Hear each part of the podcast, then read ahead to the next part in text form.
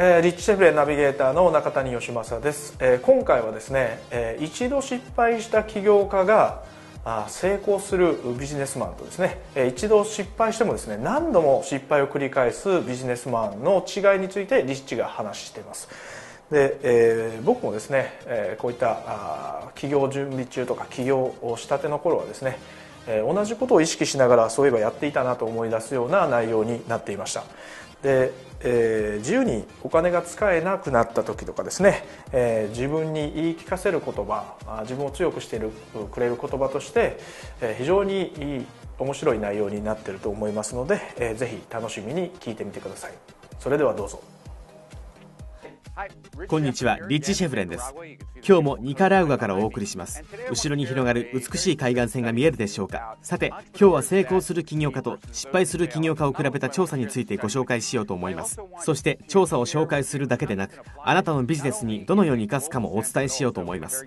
一般的な考え方はもちろんあなたのビジネスに具体的にどのように生かすかをお教えします。それではまず調査についてお話ししましょう。この調査は何度かの失敗の後成功した起業家と失敗を続け成功できない起業家について行われたものですが結果は驚くべきものでした。失敗を乗り越えて成功した起業家は失敗した後にまた最初のスタートラインに一旦戻って同じ分野でやり直したという傾向があったそうです。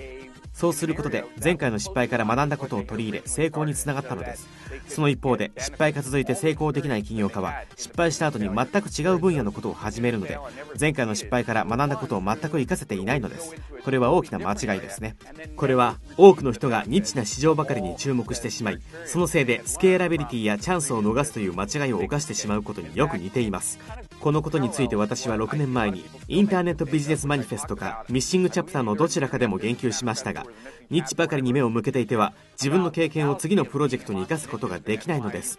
これは顧客基盤や見込み客基盤といった資産をどう生かすかという問題ではありません。あなたが次のチャレンジに向かう時に生かすことができる経験を資産としてどう生かすかという話なのです。そしてこのことはビジネスを成長させる時や新しいビジネスを始める時だけに当てはまるわけではありません。あなたのビジネスのマーケティング戦略やそれ以外の分野にも応用できることなのです。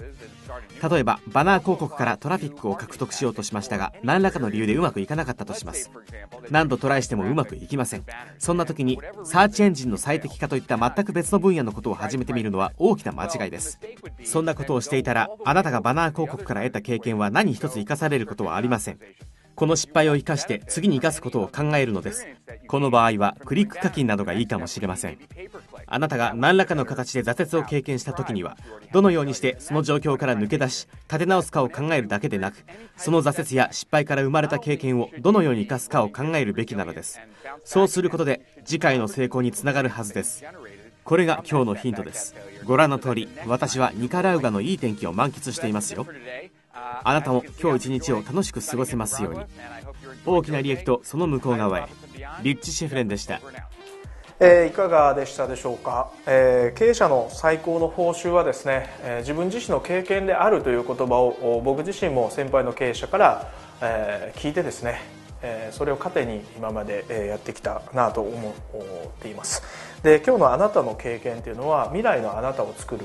ものですね。決してその今ある報酬とかですねそういったものが未来のあなたを作るわけではありません。ですので、えあなたの経験の延長線上にまたビジネスを作っていくっていうことが非常に大切であります、はい、で、え今はですねやはり多くの失敗を繰り返してより素敵なビジネスパーソンを目指していくと。いうことをですね僕自身も含めて一緒に頑張れればと思います。それではまた。